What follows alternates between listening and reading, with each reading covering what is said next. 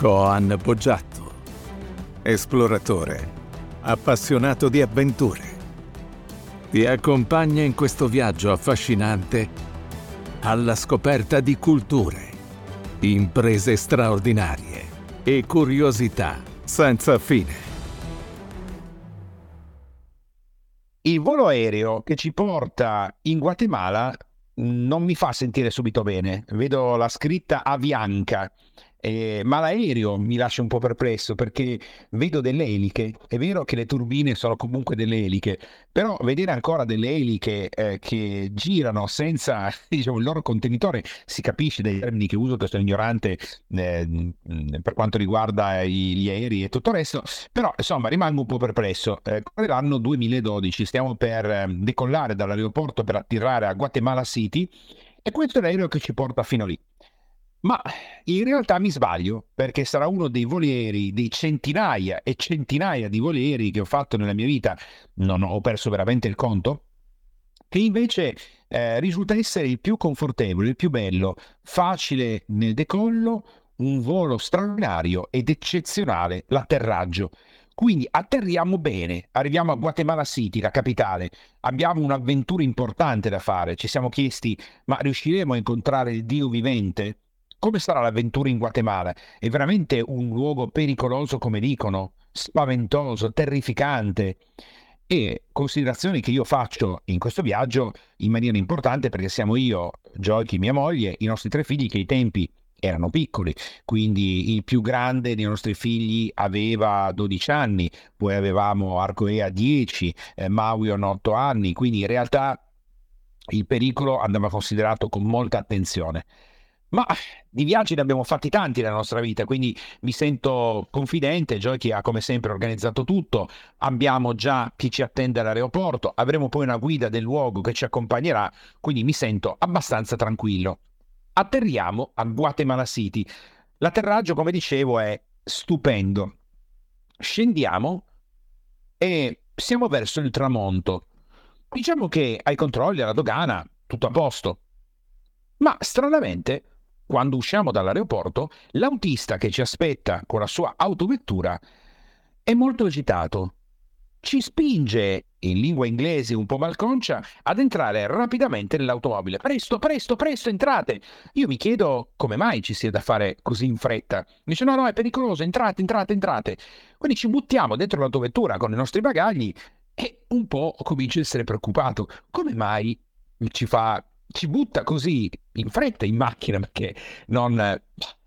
Comunque, con il tramonto che prende, diciamo, largo e lascia il sole, che lascia il posto alla sera e poi successivamente alla luna, ci avviamo verso il nostro albergo. Guardo dei finestrini. Lo scenario di Guatemala City mi lascia veramente perplesso. Vedo alla nostra sinistra un McDonald's e fino lì dici, ma uno dei tanti franchising. Ma la cosa che mi lascia perplesso è il fatto che davanti al McDonald's ci sia una guardia armata con, credo, un fucile a pompa. E mi domando, come mai c'è una guardia armata di tutto punto, ben attrezzata, con un fucile sulla schiena davanti al McDonald's?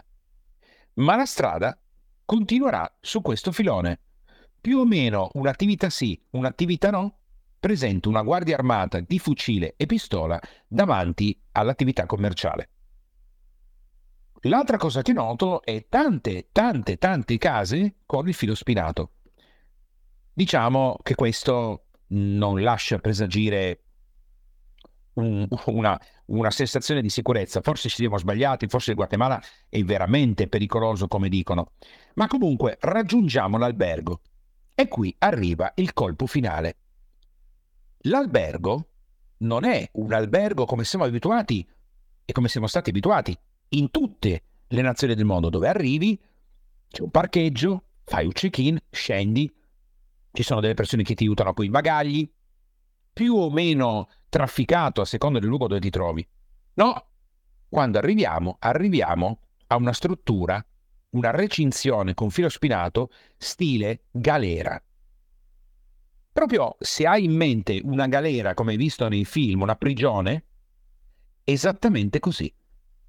La guardia armata si avvicina al nostro autista, zero sorridente, zero accogliente, gli chiede immediatamente i documenti e il motivo per cui siamo lì. Dopo il controllo dei nostri documenti e quelli della, del nostro autista, si apre il cancello e noi entriamo in quella che per me è una vera e propria prigione. Non basta, l'albergo è circondato da un'ulteriore eh, recinzione con filo spinato che dobbiamo superare. E finalmente arriviamo al nostro albergo, che è dentro questa struttura. L'albergo presenta inferriate, ulteriore filo spinato, le camere hanno la porta blindata. Ovviamente ormai siamo in ballo e eh, balliamo. Quando mi chiudo in camera mi sento non solo imprigionato, ma mostruosamente in pericolo. E penso, se succede qualcosa e qualcuno dovesse entrare qua, non c'è neanche la possibilità di scappare, non c'è possibilità di fare nulla. Cosa cavolo abbiamo fatto? Forse domani ce ne dobbiamo andare. Vado a dormire estremamente preoccupato, così come anche Joyki. Con i ragazzi, i nostri bambini ai tempi, forse ci siamo infilati nel posto sbagliato.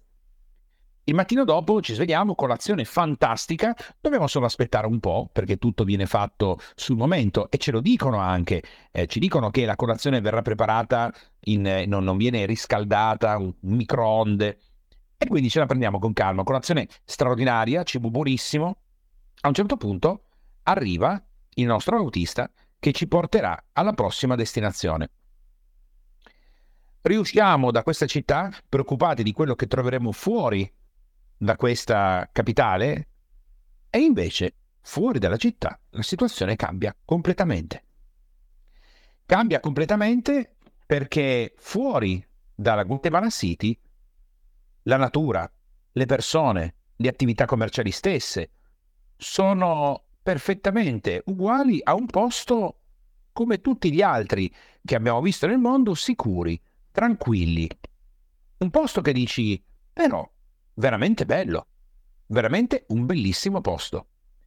La città, come spesso accade, la capitale della nazione è il posto probabilmente peggiore per avere un'idea del Guatemala.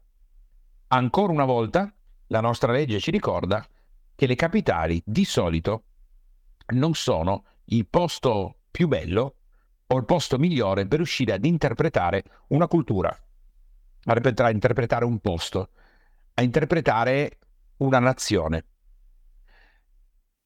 E di conseguenza cominciamo a viaggiare verso la regione, o come loro chiamano il dipartimento, difficile a dire, cercherò di, di pronunciarlo, eh, Hue, Hue Tanago o San Marcos, eh, la città nello specifico. Eh, è difficile pronunciare i loro termini, è la regione più o meno la regione di Soconusco, eh, la regione del Chiapas, e questo viaggio subito ci fa capire che la cultura, la cultura guatemalteca e il luogo dove ci siamo andati ad infilare, diciamo così, è molto più interessante, molto meno pericoloso, molto più entusiasmante di quello che potevamo immaginare. Così il viaggio tra una sosta e l'altra, tra una famiglia e chi ci accoglie, e l'albergo, e il cibo e la cultura locale diventa estremamente interessante. Arriviamo finalmente in questa città. In questa città dove dobbiamo incontrare la guida che poi ci accompagnerà. Ancora oggi non sono riuscito a memorizzare il nome della guida, lo so, è un po' come posso dire, è un, un, affronto a questa guida che ci ha accompagnato per tanto, ma è un nome complesso e io le ho detto guarda veramente ho proprio difficoltà a ricordare il tuo nome, ma è stata una, una guida estremamente brava, capace, competente, capace non solo a livello organizzativo, ma capace anche nella comunicazione. Parlava inglese, spagnolo, maya, un po' di francese, quindi ci ha aiutato veramente tanto. E quando arriviamo in questo albergo, cominciamo a lavorare con la guida, cerchiamo anche di capire se ci potrà aiutare a trovare quello che noi vogliamo trovare. Che cosa vogliamo esattamente? Che cosa abbiamo in desiderio, in pectore?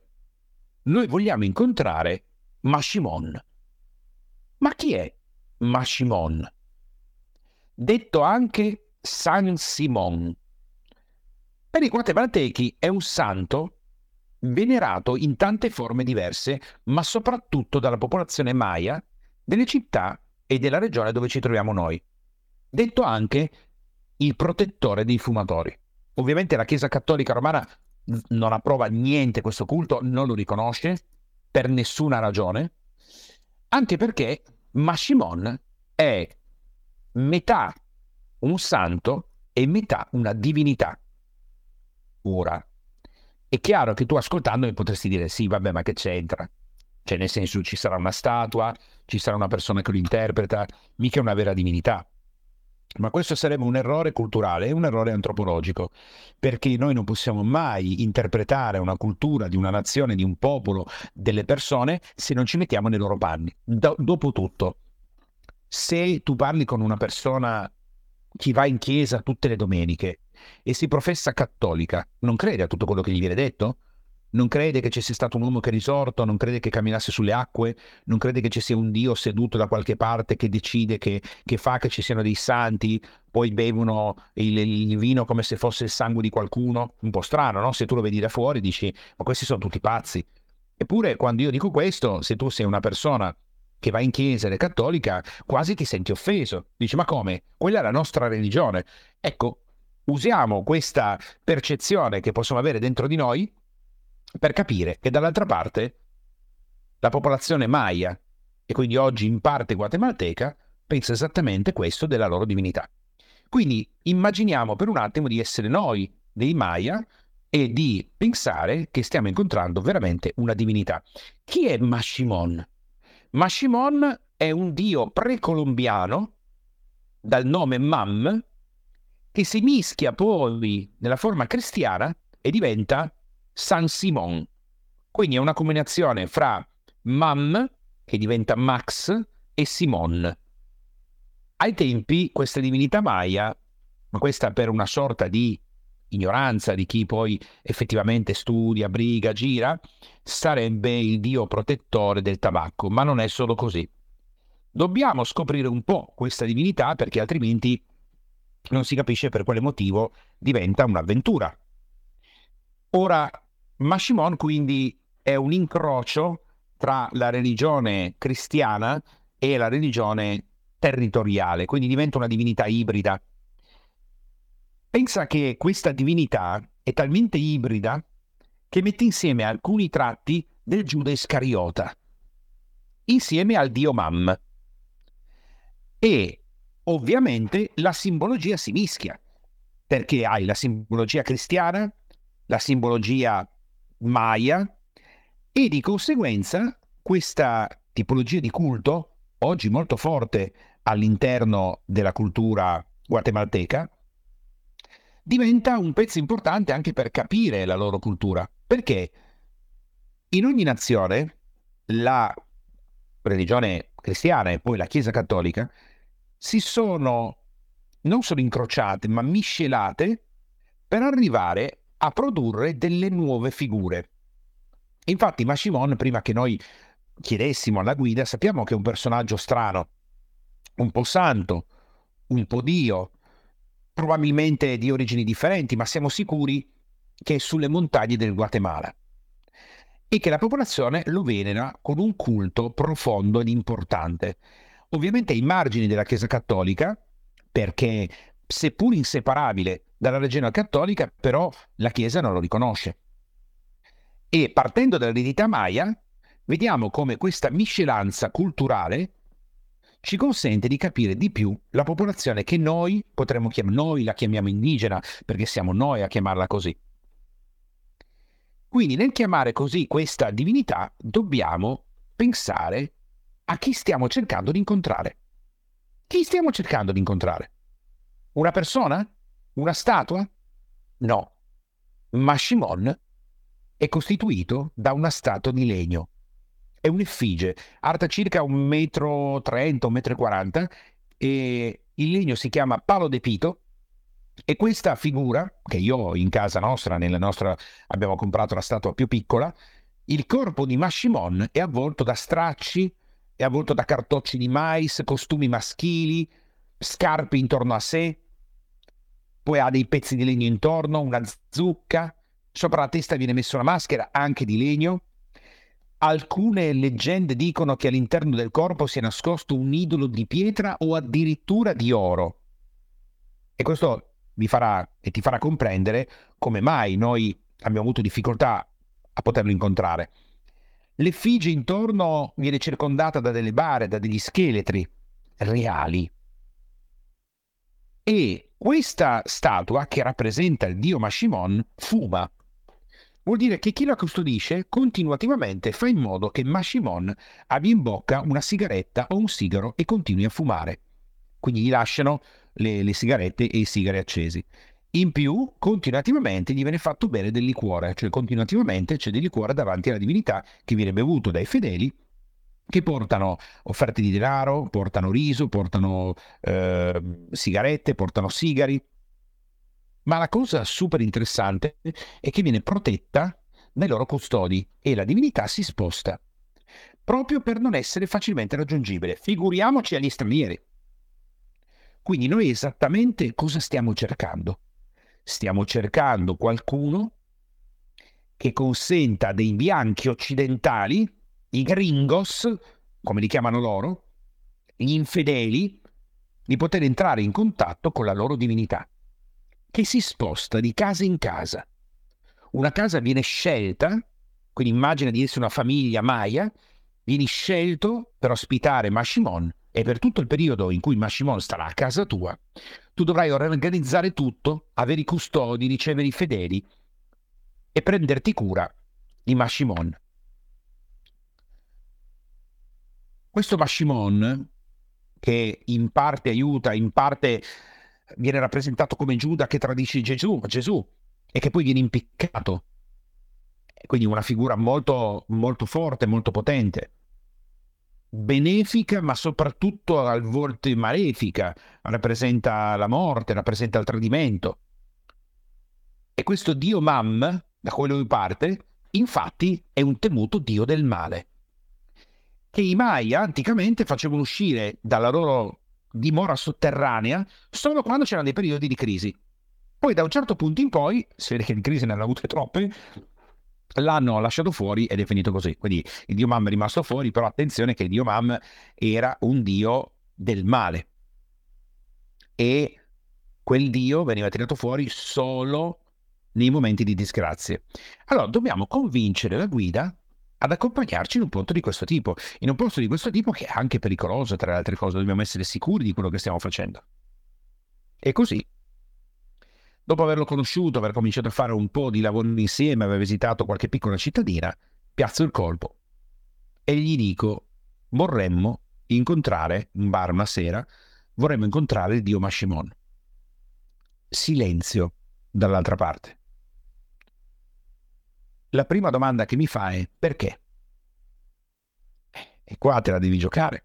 Te la devi giocare perché di fronte hai una persona che non è che pensa che tu lo faccia perché credi che loro siano degli indigeni trogloditi che ancora pensano, credono, brigano. Già questo sarebbe un insulto. No, è il fatto che tu stai potenzialmente per entrare in contatto con una divinità e tu sei un gringos. Cosa vieni a fare qua? Cosa vieni a disturbare? Magari ancora la tocchi, ci rovini il racconto di quest'anno? E tu dici, vabbè dai, ma che stupidaggini sono. Ricordati sempre che cosa succede quando una persona occidentale, cattolica, cristiana entra in chiesa. Prova un po' a fare un atto blasfemo dentro una chiesa. Magari la persona si sta facendo il segno della croce con l'acqua santa e tu fai qualcosa che non devi fare con l'acqua santa. Una blasfemia. Eh, la persona non è che è proprio tanto contenta. Quindi è la stessa cosa dall'altra parte. Il rispetto è sempre primario e capire che gli altri sono come noi e anche noi abbiamo tutte le nostre credenze che dall'altra parte possono sembrare un po' strane. Al perché seduto a questo bar al tramonto in Guatemala con questa atmosfera surreale, bellissima. Il Guatemala è una delle nazioni più belle che abbia visto nel mondo, soprattutto nel Sud America, in Centro America, e la popolazione l'ho trovata super accogliente, aperta. Certo che ci sono i pericoli, però mi è piaciuto veramente tanto il Guatemala, moltissimo. Gli rispondo perché siamo degli esploratori e abbiamo interesse nel conoscere le culture e poter avere l'opportunità di incontrare una divinità vivente. Questo è quello che io risposi quella sera mentre eravamo seduti al bar e la persona, la guida, che seppur pagata stava valutando se, come e quando portarci a questo incontro. Se, come e quando portarci a questo incontro. Non mi disse né sì né no. Mi lasciò lì in attesa. E mi disse, vediamo, ne devo parlare con alcune persone. Il mio pensiero fu, mm, probabilmente è difficile, probabilmente non siamo adatti, probabilmente ci dirà di no. Il mattino dopo, dopo la colazione, si presentò, sorridente, e mi disse, ho parlato con le persone con cui devo parlare. La risposta è sì, a patto che tu e la tua famiglia farete tutto ciò che dovete fare per entrare con rispetto in contatto con Mashimon. Nel primo pomeriggio, ma diciamo comincia, il sole comincia a tramontare, anche se effettivamente non è abbastanza tardi da dire ma eh, fa già buio, arriva un'autovettura e questo, la nostra guida ci accompagna verso la macchina che ci porterà ad incontrare questa divinità o almeno noi crediamo che ci porti ad incontrare la divinità, beh, speriamo che sia così. Eh, il fatto che siamo io, Joy, che i nostri tre figli abbastanza piccoli o piccoli, eh, comporta un po' di problematiche, quindi eh, non, non, siamo un gruppo di persone, non sono solo io o solo io e Joyki.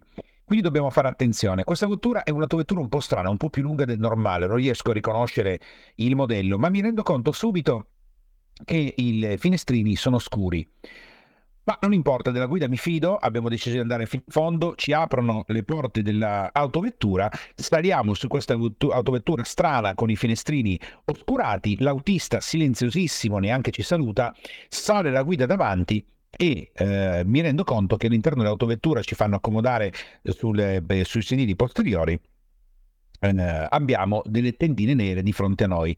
La guida serissima ci dice che ora tirerà le tendine perché non vogliono che noi si possa memorizzare la strada per raggiungere il dio Machimon.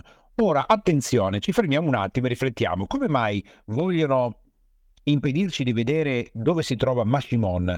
Se sei un turista e, e, quindi hai viaggiato in Guatemala o viaggerai in Guatemala, Beh, eh, esiste una cittadina ehm, che si chiama proprio San Simón, è situata a circa 50 km da città del Guatemala, dove esiste una trasfigurazione di questa divinità. È proprio un santuario che dice attirare ehm, pellegrini che arrivano da tutto il Guatemala, latini, centroamericani e così via.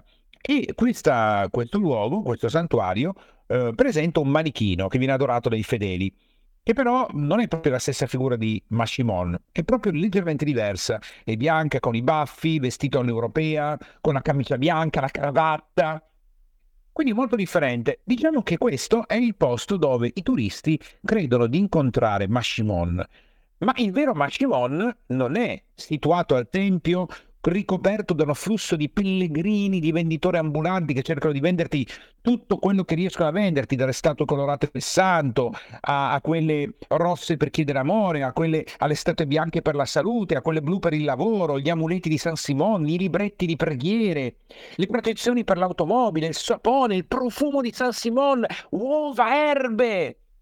Addirittura un libro di Alan Kardec la nuova devozione spiritualista, trovi di tutto, le statue di San Giorgio, Gesù, Buddha, i tarocchi.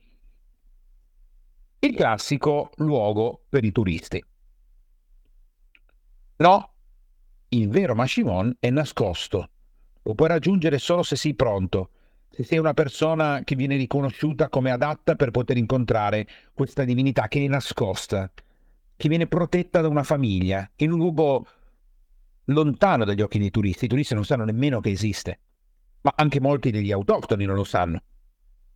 E proprio per questo noi dobbiamo promettere A, che non torneremo mai, non cercheremo di tornare e che non porteremo altre persone. Bene, non si, non si capisce cosa, nel senso non capisco se è una minaccia oppure no. E comunque per sicurezza, come faceva il KGB negli anni 70 in Russia, mi ricordo ero piccolo, con mio padre e mia madre sull'autobus che ci spostava da un luogo all'altro perché mio padre lavorava in Russia, c'erano i finestrini tirati, non potevi guardare fuori, non potevi fare niente, ti controllavano di continuo. Noi diciamo va bene, L'autovettura parte, parte su questo acciottolato, quindi sentiamo gli scossoni dell'automobile ed iniziamo questo viaggio in silenzio. Non ci parla nessuno, ovviamente non vediamo più nessuno, hanno tirato le, le tendine nere, ma sentiamo che il selciato cambia, diventa più, più sterrato, in qualche modo mi rendo conto che non siamo a un certo punto sulle strade asfaltate classiche, ma non posso sapere che cosa c'è fuori. Ma a un certo punto arriviamo. Non mi ricordo esattamente quando ci abbiamo messo, forse un'oretta, 45 minuti, un'ora. Arriviamo, ci fanno scendere dall'autovettura. Il paesaggio è completamente cambiato. Probabilmente siamo in una piccola cittadina. Molte case sono diroccate, seppur colorate, molto, che è una caratteristica del Guatemala, questa allegria di colori, questa sinfonia di colori. Però mi rendo e ci rendiamo conto che la cittadina è un po' dismessa. Probabilmente siamo molto in periferia e non sicuramente in una cittadina conosciuta. La guida in inglese ci dice semplicemente di seguirli e noi cominciamo a entrare in queste piccole stradine. Poche persone sono intorno a noi, ci guardano con curiosità, anche con un punto di domanda stampato sulla loro faccia. Cosa fanno questi gringos in questa nostra cittadina, in cui probabilmente i partecipanti di questa vita locale sanno che in quel momento Mashimon è protetto da questa famiglia. Entriamo in vicoli sempre più stretti, più diroccati, penso che i canali di scarico non funzionino tanto bene. Fra i detriti, il tanfo delle latrine, lo sporco, l'atmosfera certo non è quella delle migliori. A un certo punto svoltiamo in una piccola piazzetta, c'è l'ingresso di una casa. Una casa che non distinguerei da altre case del Guatemala, sembrerebbe più o meno la stessa architettura, la stessa tipologia, però quello che lascia subito un po' perplessi è la presenza di alcune persone che probabilmente fanno da guardia verso l'esterno e poi il fatto che di fronte all'uscio di casa ci sono diverse scarpe che segnalano la presenza all'interno di molte persone. Sentiamo vociare da fuori, persone che parlano, ridono, urlano, eh, sembra di essere in realtà in una taverna. Questo mi lascia abbastanza colpito. Ho studiato un po' di Macimon, però un conto è studiarlo sui libri, un conto è vederlo. Vediamo uscire anche molto fumo. Immagina una taverna in cui le persone stanno sfumazzando, bevono, giocano a poker, una cosa di questo tipo. Tutto quello che può essere il contrario della mia immaginazione dell'incontro con una divinità. Un, posto sacro, un posto silenzioso, sai, abituato anche ai templi, alle chiese, ai monasteri. La nostra guida ci dice di toglierci le scarpe e di entrare in silenzio e soprattutto di non parlare mai direttamente alle persone. Parla solo lui. E se non ci rivolgono la parola, noi non dobbiamo rivolgere la parola loro per non disturbare Mashimon. Noi entriamo, togliamo le scarpe in religioso silenzio, ci facciamo strada fra banchi di fumo. I nostri occhi ci mettono un attimo ad adattarsi a un'atmosfera surreale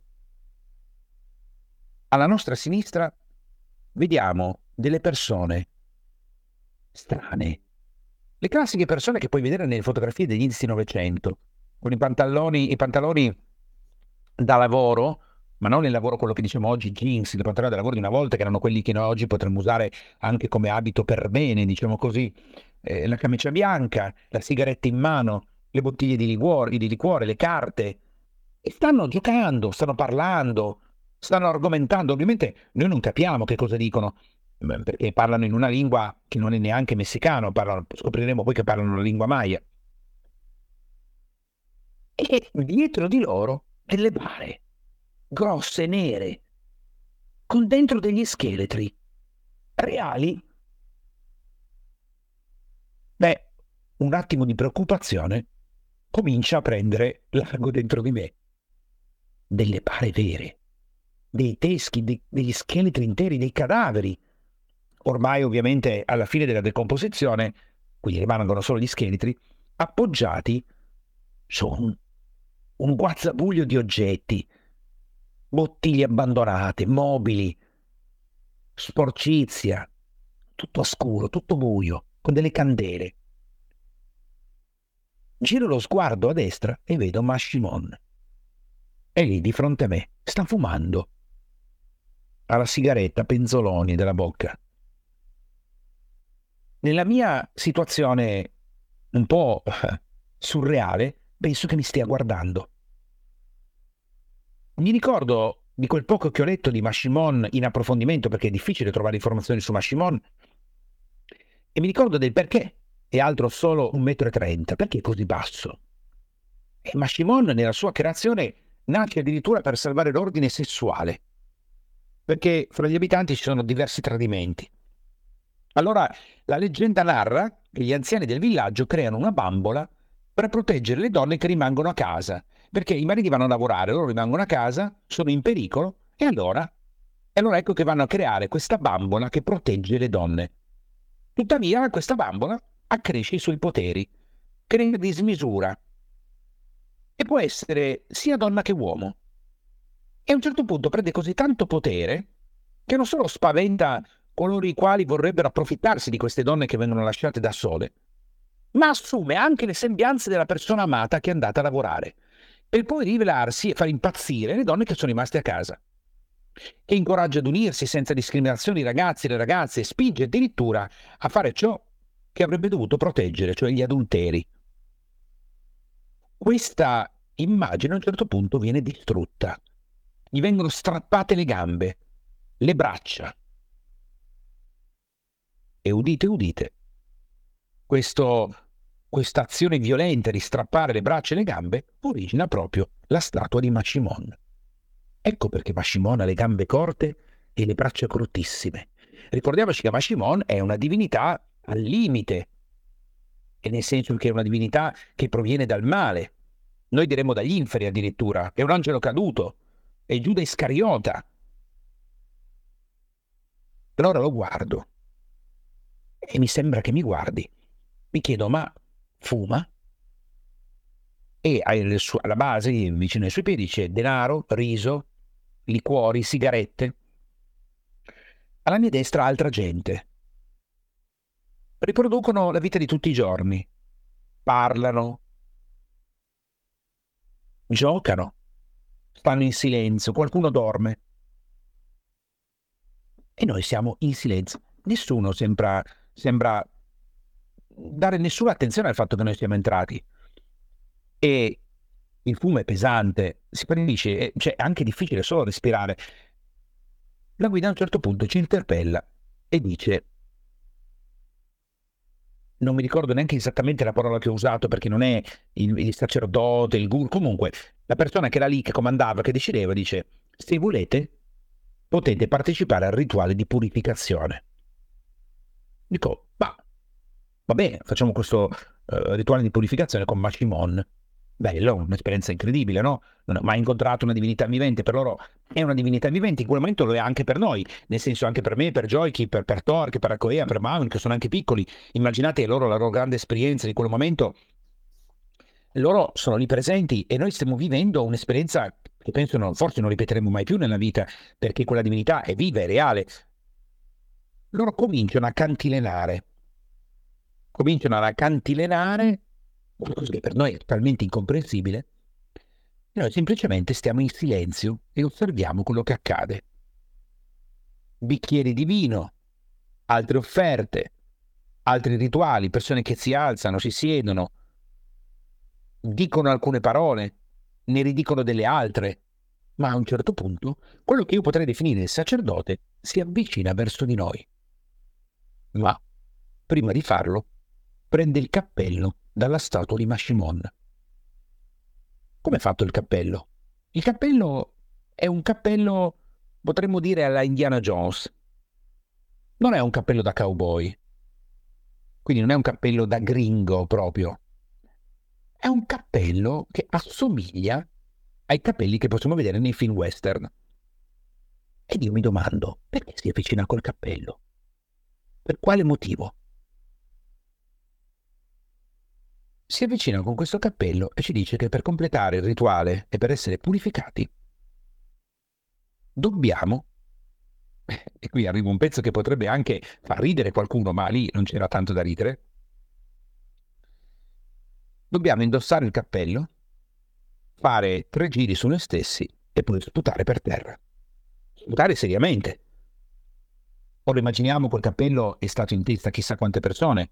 Io mi chiedo, ci saranno i pidocchi dentro il cappello? Sarà sporco? Ci saranno le pulci? Chissà cosa c'era appiccicato a quel cappello. E non sappiamo neanche se quello che facciamo va bene o non va bene, lo dobbiamo fare tutti, anche i nostri figli, io, Giochi e i nostri figli. Ci buttiamo dentro a questa esperienza. Mi faccio mettere il cappello, giro tre volte su me stesso e sputo sonoramente per terra. Uno scaracchio, bello intenso, giusto per dire sto partecipando realmente. E così fa anche Giochi ai nostri figli. Loro con un po' meno di intenzione sullo sputo, devo dire la verità. Io ci ho, ci ho dato un carico, un po' come il film di Sventura, quando lui entra in contatto con questa popolazione che quando è felice sputa in faccia le altre persone. Però io quando faccio qualcosa lo voglio fare bene, anche loro, semplicemente io carico un po' più la mano. Cosa ti aspetti? Che succeda qualcosa, che ti senti diverso, che si squarcino le nubi e appaia il, il dio Macimon nella sua massima potenza e che ti dica vivrai così e succederà questo. E beh, in questa avventura non succede niente di tutto questo. Non ho provato sensazioni particolari, non ho avvertito qualcosa di speciale, non mi è stato detto niente di particolare. Non saprò mai che cosa è successo in quel momento o che cosa è accaduto. Ma dentro di me l'agitazione e la sensazione che fosse meglio andare via continuava a permanere. Mi chiedono dei soldi, ma questo già me l'aspettavo, perché quando fai un rituale o partecipi a un'attività di questo tipo, sia che sia per turisti o non sia per turisti, l'offerta è sempre dovuta. Ovviamente siamo esperti, mi sono portato dietro il numero corretto di banconote, faccio la mia offerta e devo dirti che un po' non vedevo l'ora di andare via. L'atmosfera, questo sì che mi è rimasto, veramente oscura, profonda, intensa, ti rimane un po' appiccicata sulla pelle. Ai tempi non sapevo quanto Mashimon arrivasse dal male, dalle dimore oscure, però sentivo che quel tipo di energia un po' sarebbe rimasta appiccicata su di noi per qualche giorno. Ma la guida ci dice tutto bene, poi riprende a parlare con loro, loro si girano e continuano la loro attività. Io mi rendo conto di arretrare guardando la divinità pensando che forse non la incontrerò mai più. Forse. E forse va bene così.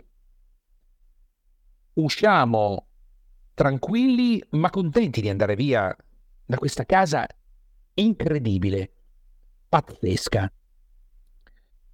E a ritroso ripercorriamo la strada che ci ha portato da Mashimon, saliamo di nuovo sull'autovettura, di nuovo vengono tirate le tendine nere e vediamoli portati in albergo.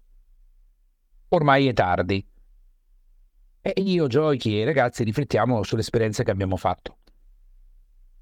Abbiamo incontrato veramente una divinità vivente, o abbiamo incontrato una rappresentazione tenuta in piedi da persone che credono che esista una divinità in quella statua, che forse si narra, quella non per turisti, che all'interno abbia una statua delle stesse dimensioni in oro puro, in oro zecchino. Sarà per quello che la proteggono? Sarà un culto funzionale oppure no? Ci saremmo portati dietro delle energie da cui dobbiamo poi purificarci o veramente in qualche modo è successo qualcosa che ci ha purificato? Beh, devo dire che in questa esperienza ancora oggi non ho una risposta. Sicuramente abbiamo fatto un'esperienza che a livello antropologico è profondamente interessante. Perché? Perché Mashimon, avendo potuto incontrarlo dal vivo e avendo visto che cosa loro fanno per mantenerlo in vita, è veramente un'esperienza incredibile di come i contenuti cattolici si vanno a mescolare a substrato culturale indigeno e originano nuove divinità, nuovi pensieri, dove in questi nuovi pensieri l'etnia crea un nuovo culto. Un culto che mette tutti in accordo. Sei religioso? Non sei religioso? Non importa. Credi in, in, nella religione cristiana, credi in Gesù, credi in Dio, credi nel Dio Mam, in, in chi credi? Allora, poi successivamente siamo andati un po' più a fondo e abbiamo scoperto che i Mam sono proprio una popolazione indigena che vive all'interno di una landa sperduta del Guatemala e che parlano una lingua che si chiama proprio Mam. Quindi in realtà non è solo una divinità, ma esiste una popolazione specifica di centinaia di migliaia di persone che vivono, che attualmente sono vivi, che arrivano dal periodo precolombiano, arrivano dalla cultura maya e che sono proprio la popolazione Mam, che parlano ovviamente la lingua spagnola, ma attenzione, parlano anche la lingua Mam, che non è la lingua maya, è un sottoinsieme della lingua maya, che è il primo linguaggio. Questo è un pezzo decisamente interessante, perché ci fa pensare che in ogni luogo in cui ti rechi, in ogni luogo che vai, non solo scopri nuovi culti, ma scopri nuovi modi di vedere l'esistenza. Perché? E questo lo scoprimmo dopo grazie alla guida. Perché le persone stanno lì a bere, a fumare, a parlare? Perché stanno passando il tempo per proteggere la divinità? No, perché loro rappresentano la vita ordinaria insieme a una divinità che vive in mezzo a loro, che non è seduta nei cieli, che non è distante, non è una divinità che è collocata in chissà quale posto dell'universo ed è non vicina al popolo che la adora. È una divinità che mette le mani nel sordido, che ha i suoi pro e i suoi contro, che ha i suoi lati oscuri e i suoi lati chiari, che è coinvolta dalla carnalità dell'esistenza quotidiana. È una divinità presente. Ed ecco perché loro la sostengono, ecco perché loro partecipano, ecco perché loro stanno insieme, perché la divinità vive con loro e per loro rappresenta non simbolicamente, attenzione perché noi occidentali potremmo pensare che sia una simbologia, ma per noi può rappresentare quello, ma per loro rappresenta la realtà, cioè il fatto che il divino è come loro, è dentro di loro, è accanto a loro. Loro sostengono il Dio e Dio sostiene loro. Sono parte dell'energia divina. Ora, noi potremmo pensare che tutto questo sia pazzesco, che sia strano, che sia esagerato. Però pensiamoci un attimo e riflettiamolo da un punto di vista diverso. Qual è il Dio migliore per noi? Un Dio seduto in chissà quale parte del cielo, distante da noi, asettico, perfetto, che ci guarda dall'altro e ci giudica e ci attende alla fine della vita per dare il peso di ciò che abbiamo fatto. O è meglio un Dio che sta con noi, che vive i nostri problemi, che cade, che si rialza, che ti ricorda che tu sei anche Dio e che Dio è anche dentro di te. Difficile a dirsi. Dopo essere stati in quell'esperienza, non so dirti se effettivamente per me è stata un'esperienza illuminante oppure no. Se avevamo bisogno di purificarci o no, ma il Messico ci avrebbe aiutato con altre esperienze di cui poi racconterò in altri momenti ma sicuramente è stata un'esperienza intensa, profonda, anche un po' pericolosa, che ripeterei mille e mille volte ancora, perché la bellezza della vita, secondo me, è proprio quella di fare esperienze in cui ti metti in discussione, apri la mente e accogli il diverso come se fosse parte della tua esistenza.